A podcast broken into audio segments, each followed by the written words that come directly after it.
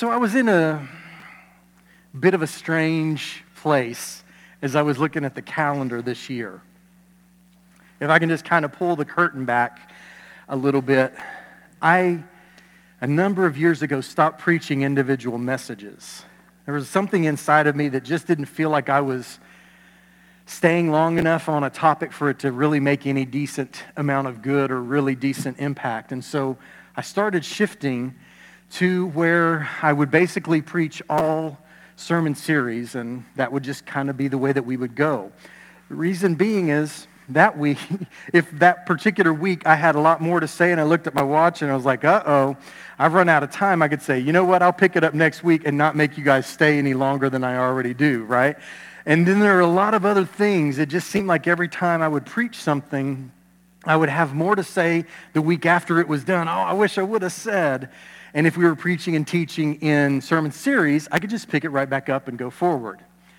This particular sermon series, Modern Family Values, has been the most difficult for me of all the sermon series that I've had to share. And the reason is just because of the logistics of it. If you guys know, we've had Graduate Sunday, we've had Mother's Day, we've had Father's Day, We've had Camp Sunday as we celebrate that. And so it just has felt like we've been on again and off again and on again and off again. And I never wanted to feel like one is dragging along, but we had guests last Sunday. Eric preached for me last Sunday because we had a, a, vacation plan. It just has seemed like we haven't had an opportunity for this to flow the way that it normally does. So I want to say I'm, I'm sorry for that. I apologize for that. It has not been my intention, and I think most of the time these things flow really well and kind of come to their very neat landing. A couple of weeks ago, we started chatting with the people who had gone to camp, and I wanted to take every moment that we had to share what was going on in God, you know, moving in their lives and all of that stuff. And I know, but no, nobody is going to kind of complain if they don't hear me preach because they'll come back the next week and I'll get to it. Today, I want to land this sermon series, and I'm starting a brand new one next Sunday. I'm very excited about the next one, but I'm also excited about bringing this one to a landing point. This one having to do with modern family values, what's important to pass along, plus exactly how do we pass it along. And in some of these teachings, I've been focusing some on parenting. But today I want to talk about parenting, but I also want to mention it really works with these same principles in relationships. I'm going to be sharing a movie with you guys that talks about some of the relationship issues that kind of are in your modern family as well. And so, all of these things that I share with you, I hope will help bring this to a close and bring this to an end in a way that will put a bow on it but let me just share with you next week, we're going to begin, uh, it's going to be called Paul, uh, the Apostle Paul, his life and his letters. And I encourage you, if you'd like to go deeper, you can read a book that is written by Chuck Swindoll called Paul, a man of grace and grit. And uh, it is a great book that shares about his life and his letters. And we'll be going through this for a number of weeks, and it will build each week on top. And I hope that you will be here for each Sunday as we go through the life of the Apostle Paul, see what he has written, and kind of weave that together in a narrative about this man who has one of the biggest impacts on the New Testament of anyone. But here's where we've been so far, and it's just been, uh, as I said, just a little back and forth. But we talked about grit, then we had Mother's Day, we talked about positive attitude and character and value, and then today we're going to talk about just kind of bringing this all to a conclusion. And I don't want to take a whole lot of time, but I do want to talk a little bit about where we've been, as well as some things that you and I need as we move forward. Now, one of the things that I try to do each teaching series is I try to put one to remember, a, a, a, memory verse, if you will, that you could look at and say, if I'm looking at this particular memory verse, this is something that I can memorize myself, and also it pertains to the things that we've been preaching about. So if we go to our next slide, this is that one to remember. As Paul writes, I am already being poured out like a drink offering, and the time for my departure is near. I have fought the good fight.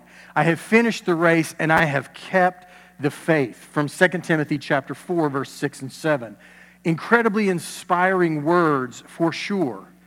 But what I want to do and how I want to do it is a little different. Normally, I'll have Paul or Eric up here or Peter when he's able to be here uh, to, to read this passage of Scripture. But I hope you have 2 Timothy chapter 4 on your phones or in your Bibles if you brought them.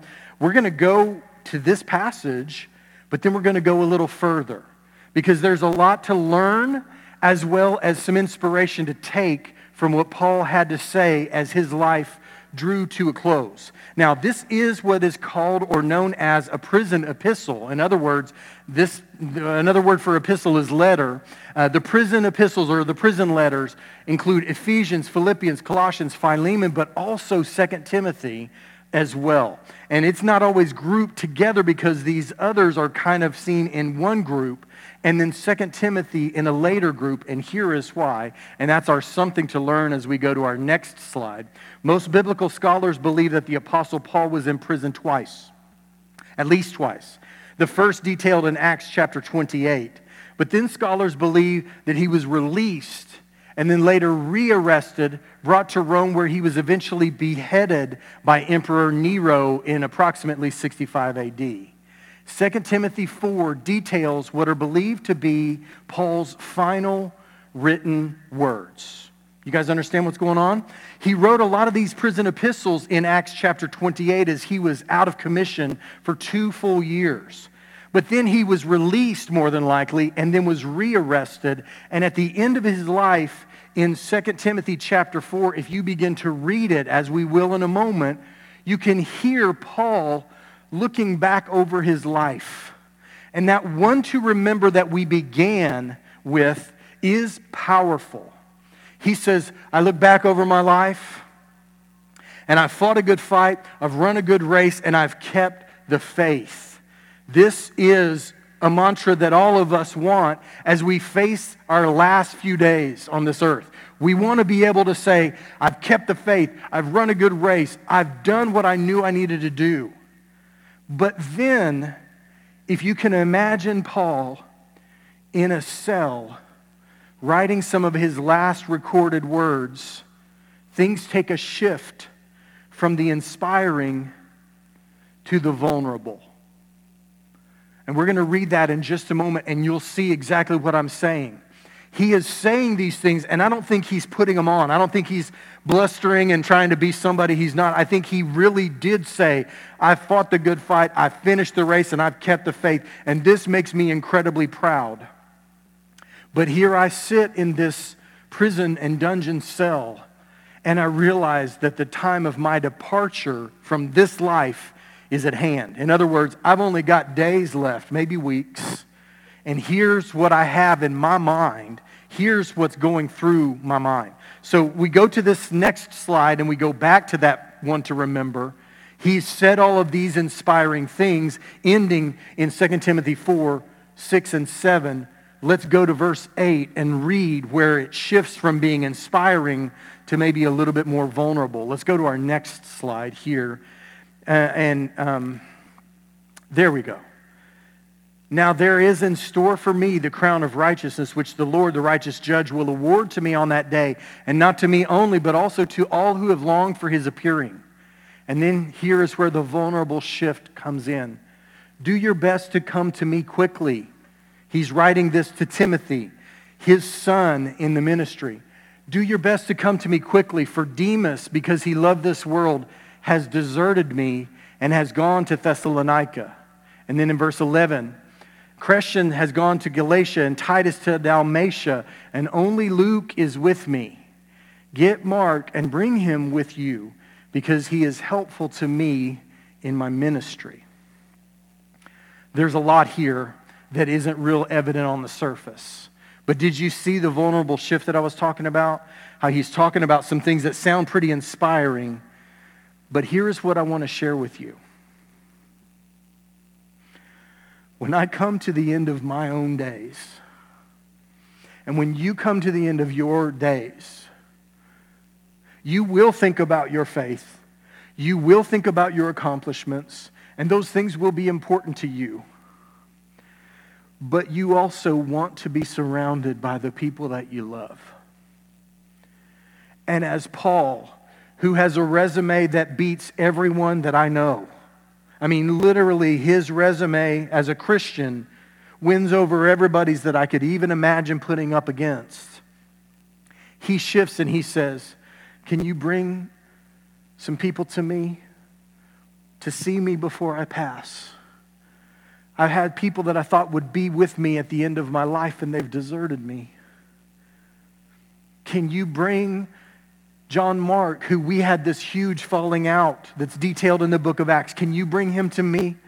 He's an important young man in my life. Can you bring him to me to see me before I die? What I want to share with you, the reason that modern family values is an important thing for me to put a bow on is that no matter what you accomplish in your life, no matter how long your resume is, when you are at the end of your life, you will begin to think about those people that matter the most, not the things that you've done that impressed others the most. Now, you may be saying, well, Randy, how do you know? Well, I don't know everything. I promise I don't know everything. But one thing I do tend to do is I do tend to look and I do tend to watch and I do tend to take note.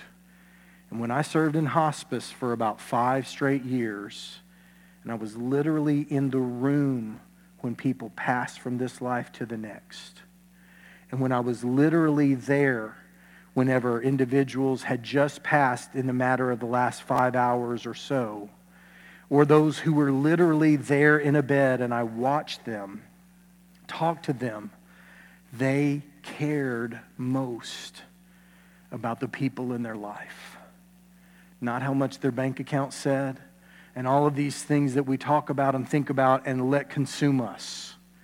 So I'm here to tell you today, as we put a bow on this thing, as we bring this thing to a close, I don't know where your relationships are.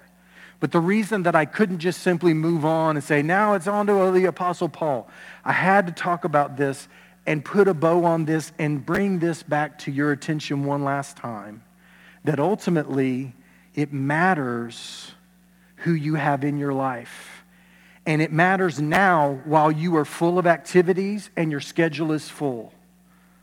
But if ever, figuratively, you find yourself alone, like the Apostle Paul did at the end of his life. He was inspired at what he had done, but he was still reaching out for those who mattered in his life. And I do not want you guys, who I know are intelligent, wise, spiritual people, to come to the end of your life and say, you know what? I should have rebuilt that relationship when I had the chance. I should have started redoing these things. I knew I had this issue with this person, whether that's a parent or a sibling or a child or whoever it may be, all the way down the list, or even with a spouse or whatever it may be. These things can be resolved. It doesn't mean everything goes back and everything's perfect and there's no scars but they can have healing added to them, but that does not happen automatically.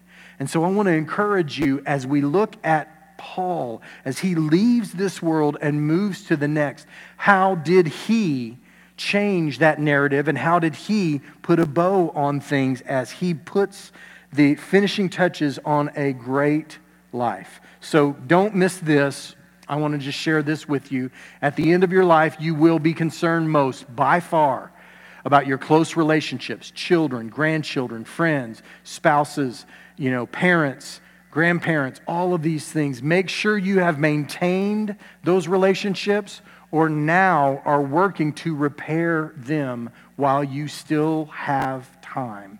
And again, one more thing. I had this happen tons of times where I would talk to a, a, a, child or I would talk to an individual who was coming to the end of their life and they would be facing that end of life issue. And they would say to me, I don't want to leave until I've had this conversation with my son, with my daughter. I don't want to leave until I've had this conversation with my dad or with my mom. It's not been easy, but I want to have that conversation. you guys know I share this story of Andy Stanley and share so much of his teaching. He's got incredible wisdom and incredible insight. I want to show you something that he wrote and he has said. He said, We parented our kids with this goal in mind. We wanted them to decide that when they didn't have to have us around, they would still want us around. And I believe this is one of those opportunities for us to look about long term rather than getting caught up in the middle of short term. And it's so interesting because, as often is the case, this incredible man of God has an incredible woman behind him that uh, just shares so much wisdom, but probably never gets the microphone, so to speak. But his wife, named Sandra, she wrote a, a article for Focus on the Family, and I want to share this with you. Andy and Sandra Stanley navigated their years as parents of children in the home through the use of four general stages of parenting. So if you go to this next slide, I believe that it shares this. The four stages of parenting, according to Sandra Stanley. First of all, the discipline years, parenting zero to five year olds. You had no idea until you had a child how many times you could say the word don't or no in a single day. Can I get an amen? I mean, do you remember? It's like every single thing that, no, no, don't, do, no, no. You know, every time you turned around, it was no, no, no, don't, do, you know, all the time. And then as they get a little older, it changes. But here's what we know disciplining, those disciplining years, parenting zero to five year olds. During this stage, we begin to teach our kids that there are consequences for their behavior.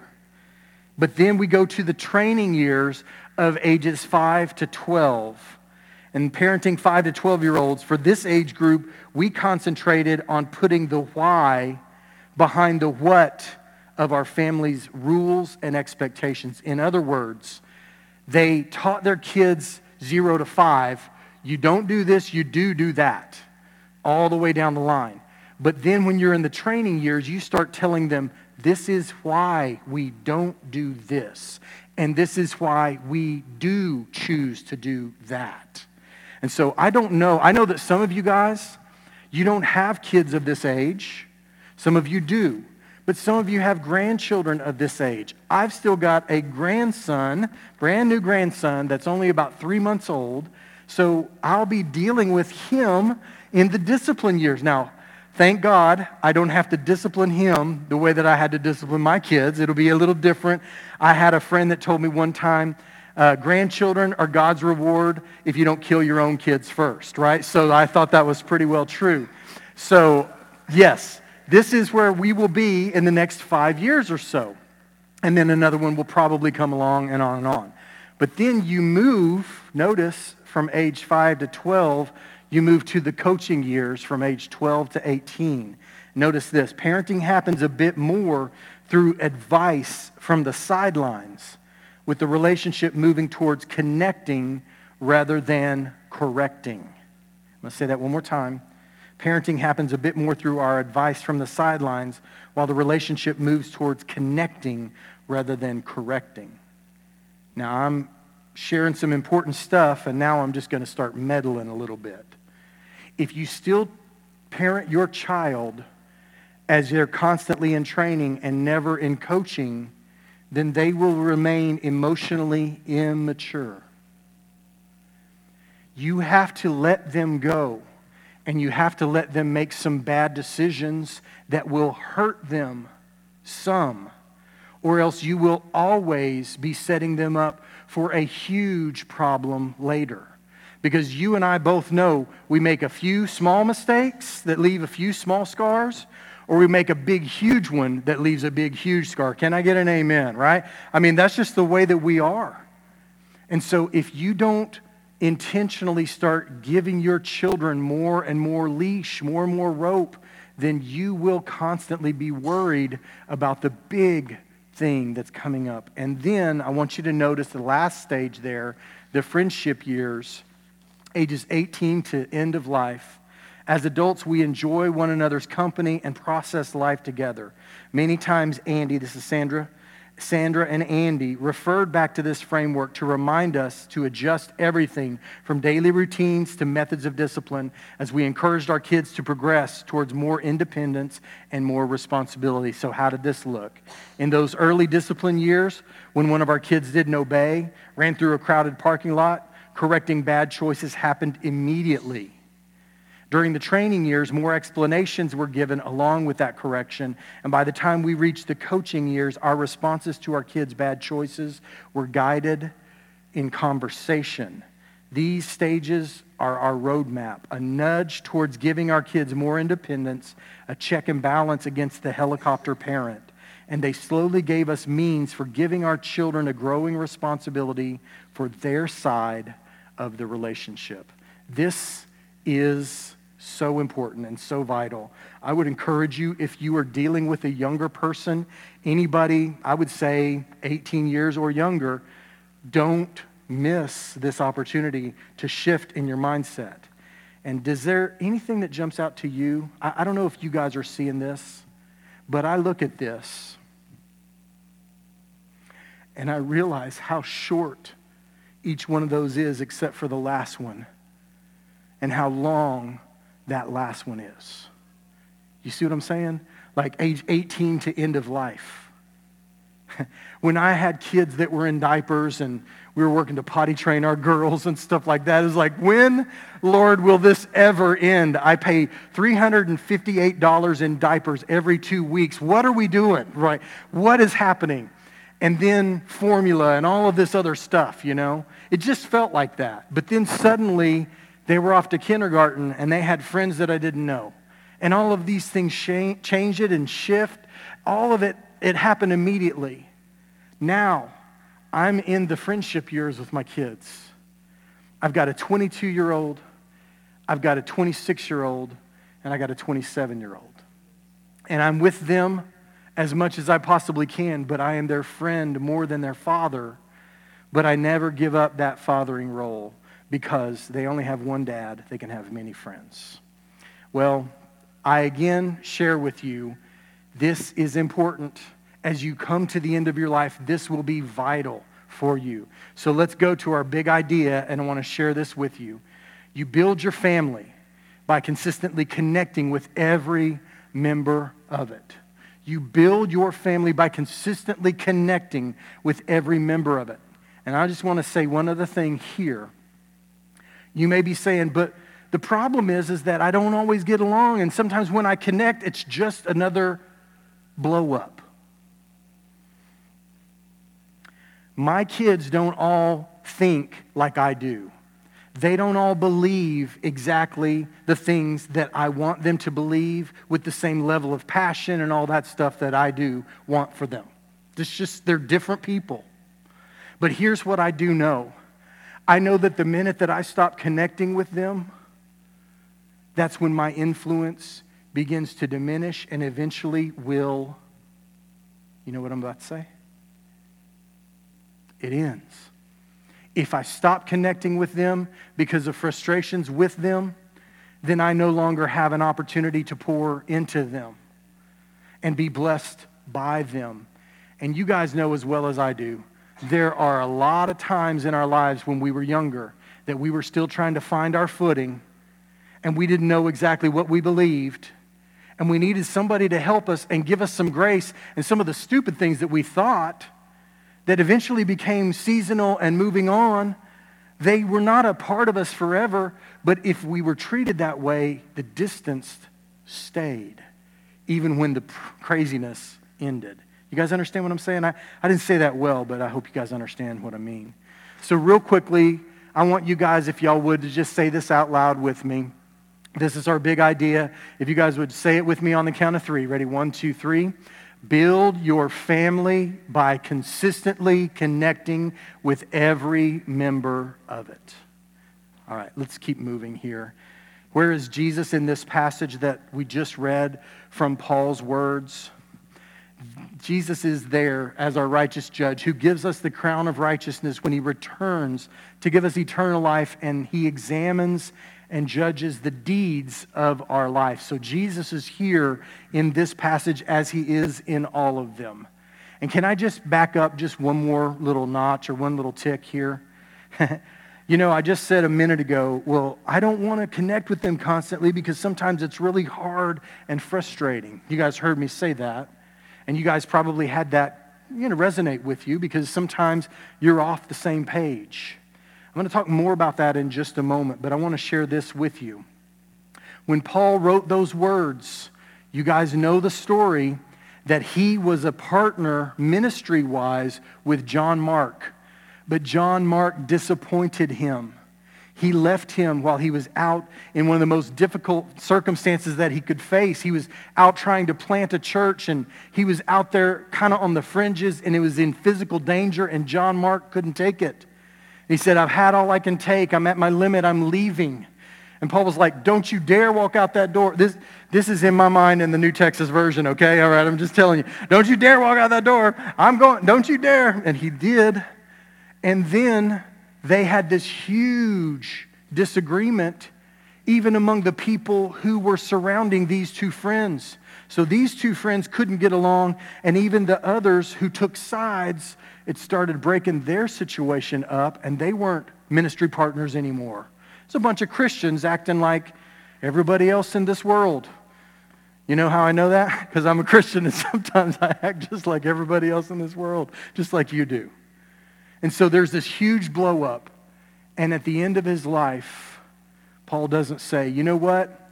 Remind John Mark what a disappointment he is to me and what a, a low life I think he is when he left me at my lowest moment. What does he say? He says, Can you bring him back to me? Can you bring him back to see me? He's useful. He's a powerful force of good in this world. And I want to see him one last time before I leave this world. That says something, doesn't it? That says something powerful. So here's what it would tell me as I look to Paul as a man who shows me the way to be more Christ like. I need to be willing to say, I was wrong. And even if I'm not willing to say that I was wrong, I need to be willing to say, it doesn't matter as much as you do. When I get in an argument with my kids, which happens because those kids, they've got their own opinions, their own minds, just like I do and we're not always on the same exact page. When that happens, I have a choice. I can let this be the dividing wall. I can let this be the first line of a wall that gets built between us. Or I can tell you, I don't care as much about this disagreement as I do about you. And the moment that you cease to care more about them and the moment that you start to care more about this, then you cease to have that opportunity to connect with them. That's why the big idea was keep connecting over and over and over again. Doesn't mean you have to bring everything. I'm, I'm, I, you know what? I started to say something. I'm not going to say it because I'm about to say it in a minute. So I'm going to keep moving forward. And I would just share this with you. And if you're young, or if you have kids that are younger, still at home frequently in your, in your life, or if they come home, can I encourage you to do something? Have family dinners. Have family dinners every single night. And I know this sounds crazy, but I promise you, when we do family dinners now, it's an event because they are not in my home anymore. And my three daughters and one son in law, and now grandson, as my circle grows, it's harder and harder and harder to get everybody together. And so it becomes an event, a happening, a blessing. And I promise you, I promise you, you won't remember what you saw on Sports Center or on whatever else you DVR'd, but you will remember and be glad that you spent time with your kids as often as you could, uninterrupted, no phones, no TV, none of that stuff. Just put it to the side have a family dinner with your kids. I promise later you'll wish you had, and you'll wish you had more chances to do it now, today, just like I do. All right, Mark chapter 2, I want to look at Jesus, and I want to look at him and his example. As we look here, it says, while Jesus was having dinner at Levi's house, y'all know who Levi is? It's Matthew. Matthew was a tax collector before he became a full fledged disciple. So while Jesus was having dinner at Levi's house, many tax collectors and sinners were eating with him and his disciples, for there were many who followed him. But when the teachers of the law, who were Pharisees, saw him eating with the sinners and tax collectors, they asked his disciples, Why does he eat with tax collectors and sinners? And then you go to the next slide. On hearing this, Jesus said to them, It's not the healthy who need a doctor, but the sick. I have not call, come to call the righteous, but sinners to repentance. Do you know what I want to point out about this passage of Scripture? Here is Jesus, the sinless, perfect Son of God, and here are people who were the outcasts of proper religious society because they didn't match. What is he doing? Having lunch and dinner with them. You know what that tells me? That Jesus figured out that you don't always have to have every single idea, mindset, opinion, and practice in common to have fellowship and connection with other people. I don't know who your kids are or who they will become. I don't know who they're becoming right now. But I promise you, with your parents, with your kids, with your siblings, you may not always agree on everything, but you can always do your part to connect. And anytime that thing that comes up that is going to be a blow up, you can be prepared with the words, you know what, I don't even really want to talk about that. Let's just enjoy our time together and you keep it moving. Because the truth is, is that there will always be things that you don't agree in practice and in principle. But if you allow that to be the thing that keeps you apart, then you will no longer have a connection in their life and vice versa. And then, as often is the case, things get lonelier and lonelier and lonelier as you get older and the walls keep getting built around everybody. Scary place to be. All right, let's keep moving here. Actually, I think I've got, is the next slide our movie? All right, let's check this out. I think you guys will get a smile out of this, but also a little bit of insight and a little blessing. So let's check it out. Court is now in session. What is your business with the court, sir? Uh, yes, Your Honor. I have been charged with the inability to manage conflict in my marriage, and I'd like to defend myself. So you're the offender? The offended. All right, uh, do you have your attorney present with you? He does not have counsel, Your Honor. In fact, he pretty much just does things the way he wants without regard to how it affects other people. Accuse him before it's even your turn. Uh, you must be the prosecutor. Uh, well. Yes. Uh, you get it, right? and I get that that is not a good way to deal with conflict resolution, and I am working on that behavior, but apparently it's not good enough for my wife's high standards. So, to answer your question, while she thinks she speaks for me, I will be representing myself. And what a fine job you're doing, sir. Let me ask you, how do you typically handle conflict?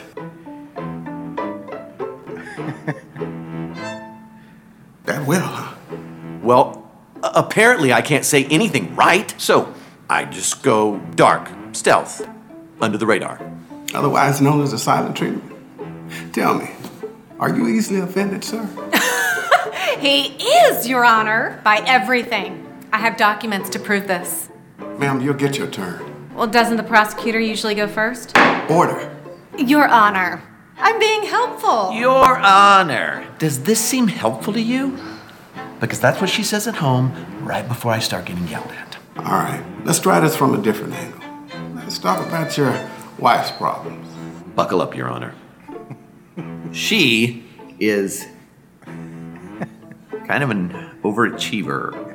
Sure, because nothing kills a marriage like overachieving. Prosecutor, what are your charges? Wait, I mean, isn't that kind of harsh? I'm just here to make a point. It's not like I'm charging him with his inability to discuss things. Well, you're, you're certainly overachieving it. Please present your evidence to the court. Wait, that's it? It seems like so much more when we're arguing. That's because I've presented it a few dozen hundred ways. How do you answer these charges, sir? Your Honor, I love my wife. It's just when I try to get us out of an argument, I just dig us in deeper. What are you trying to say? Just to interpret, I think he was uh, blaming himself and saying he loves you. That's Rob's brother. He's a hopeless romantic. This is awesome. You can do it. 1 Corinthians 13. Look, I can be stubborn when it comes to discussing how wrong he is. She's covert, I'll give her that. Hey, can, can I say something on her behalf? Sir, you can't testify for the prosecution. Let him speak. Bossy, too.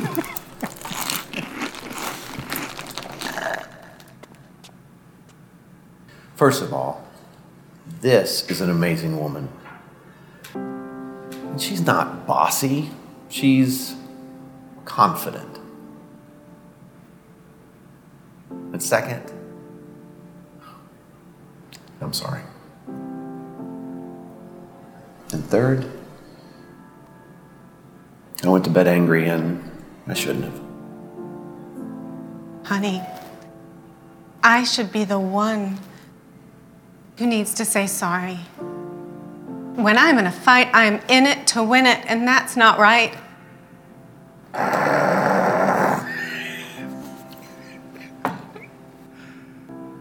so guilty of it. Technically, I'm the only one who can say who's guilty. I think it's a tie. You seriously don't get the way in. Shush! My husband has the floor. Do we really need a court to solve this problem?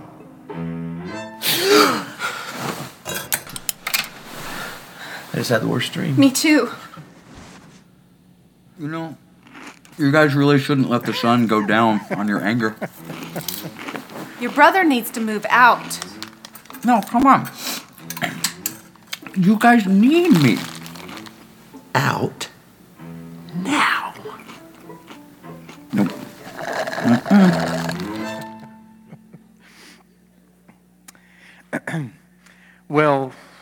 This is also uh, just to offer that if you have a brother-in-law living with you, let me know. I can, you know, bring friends and we'll throw them out. So let's jump to slide number 21, and we're going to hit this quickly.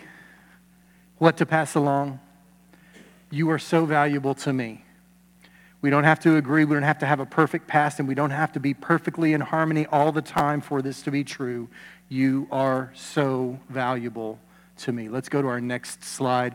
During crucial conversations, and I talked with this in the Communicate teaching series that I shared with you back in February, they talk about how important it is at all times to remember above all other things the value that you place on that person and how important they are in your life. Because if you lose sight of that, you start doing things, saying things, and acting in ways that you will regret later.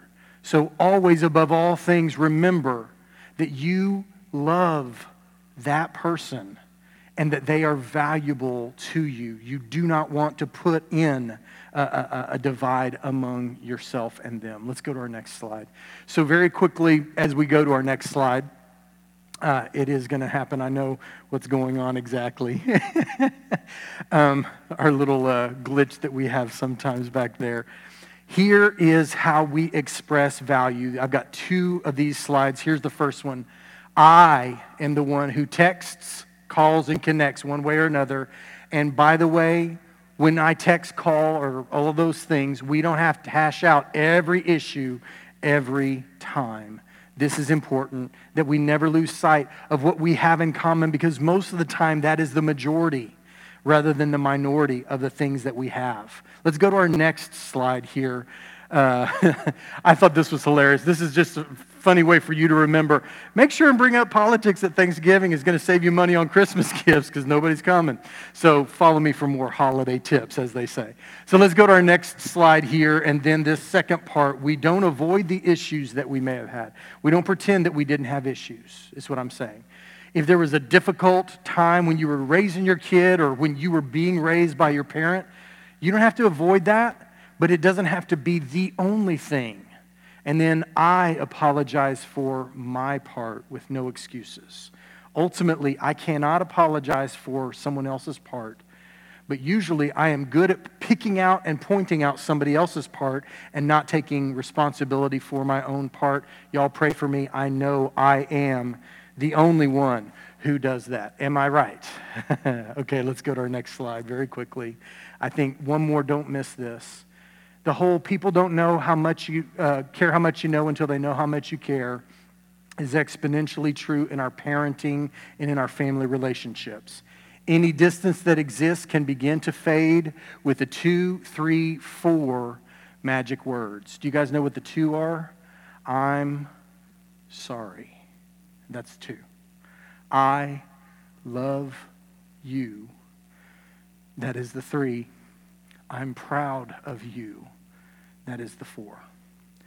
If you let these be the thing that you say constantly, even when there exists conflict, you can begin to rebuild a relationship and reconnect with those people. That's the two, three, and four magic words. If you'll start using those phrases, it will be significant. All right, so our worship team's going to come back up and we're going to sing one last song as we end. Real quickly, here's the I apply by and then a quick story. You decide on parenting and a connection strategy that you are consistent with. You don't have to be perfect, but you have to be consistent. Don't get excited and started and then let it all fall. But then, secondly, you sow a single positive seed to all of those who are a part of your family and do it this week. It's a small strategy. Don't make it huge. Don't try to rework everything, but just simply be consistent and start small and let it be something that is a blessing in this way. Now, I want to just share a story as we go to our next slide. I mentioned Andy Stanley earlier. if you don't know who Andy Stanley actually is, he's pastor of North Point Church in Atlanta. And if you're an older individual, you might have heard of his father, Dr. Charles Stanley, pastor of First Baptist Church in Atlanta for over 50 years. He founded In Touch Ministries and has been on TV for decades. You guys know this is a father and a son. So, what's very interesting Dr. Charles Stanley passed away in April. Um, yeah, I guess that's news to some of you. I, am not always up on these things either. But Dr. Charles Stanley passed, and um, he and his son had about a decade or two where there was a lot of tension, where there was being um, a divide between them. And I want to be very clear. These are two pastors of mega churches, father and son, who can't seem to get on the same page. So I say what I say with no judgment, no matter who you are, no matter how godly you are or want to be, or even how godly the other person is, it doesn't mean that it's always going to be easy to be connected. You probably will have difficulties and conflicts. That's going to happen. I love this story, and I believe I've got a picture of the of the thing, and I encourage you to go back and read it. Is there one more on there of a? Yeah, go ahead if you don't mind. It's written by CNN. Two preaching giants and the betrayal that tore them apart. It's a long read. It's about 10 minutes, 12 minutes, but it is powerful because both of these men did not see why the other was acting the way that they thought they should and why they couldn't make sense of it all. But the one thing that they did not do was give up on each other and give up on meeting. And I love this. These two men who communicated for a living talked to CNN about how hard it was and how awkward it was to have meals together when they could barely find words and neither one of them was good at chit chat. But here's what they did say. He said, I kept asking, this is Dr. Stanley. He said, I kept asking Andy to meet me for lunch at the Mexican restaurant. And chips and salsa became our communion. And the healing started flowing because I kept asking And he kept saying yes. And at first it was terribly awkward and very difficult, and none of us liked it. Neither one of us enjoyed it, and neither one of us looked forward to it. But we both valued it so much that we would not say no. So I look at Paul, and as he finishes the race and keeps the faith and shifts to the people who he's done life with and lived his life with, he says, they matter to me. As much as my faith matters and provides me a new home, I want to leave this world on the right terms with the people that I love. I want to pass along some things, and I want to do it in a way that is honoring to them because they're a blessing to me. I love that Paul is who he is. And I love that we can identify with that and we can learn a lesson from that. That God is a God who resurrects those things which are dead. Not just Jesus from the tomb, but dead relationships become alive again if we will keep pursuing and keep praying. And I have no idea who I'm talking to today. I don't know each and every relationship that is on life support or having difficulties or has been dead for years. All I know is this there is no such thing as something that is impossible for God to bring back to life. And I hope He'll do it in your relationships. Heavenly Father, bless each one of us. Bless all of us because we have difficulties. We have difficult relationships. We have conflicts. And we need your strength to provide the life that we cannot. And so, God, ultimately, may we never pull the plug on connecting with those that are so important. May we convey the value that they have in our life. And may we do that constantly by expressing our love, expressing our pride in them, and then connecting and saying we're sorry when that is necessary. God, bring us to be the people who, like Paul, at the end of our lives, look back and say, These people have added value and richness to my life, and they matter. So bless each one, I pray. In Jesus' name.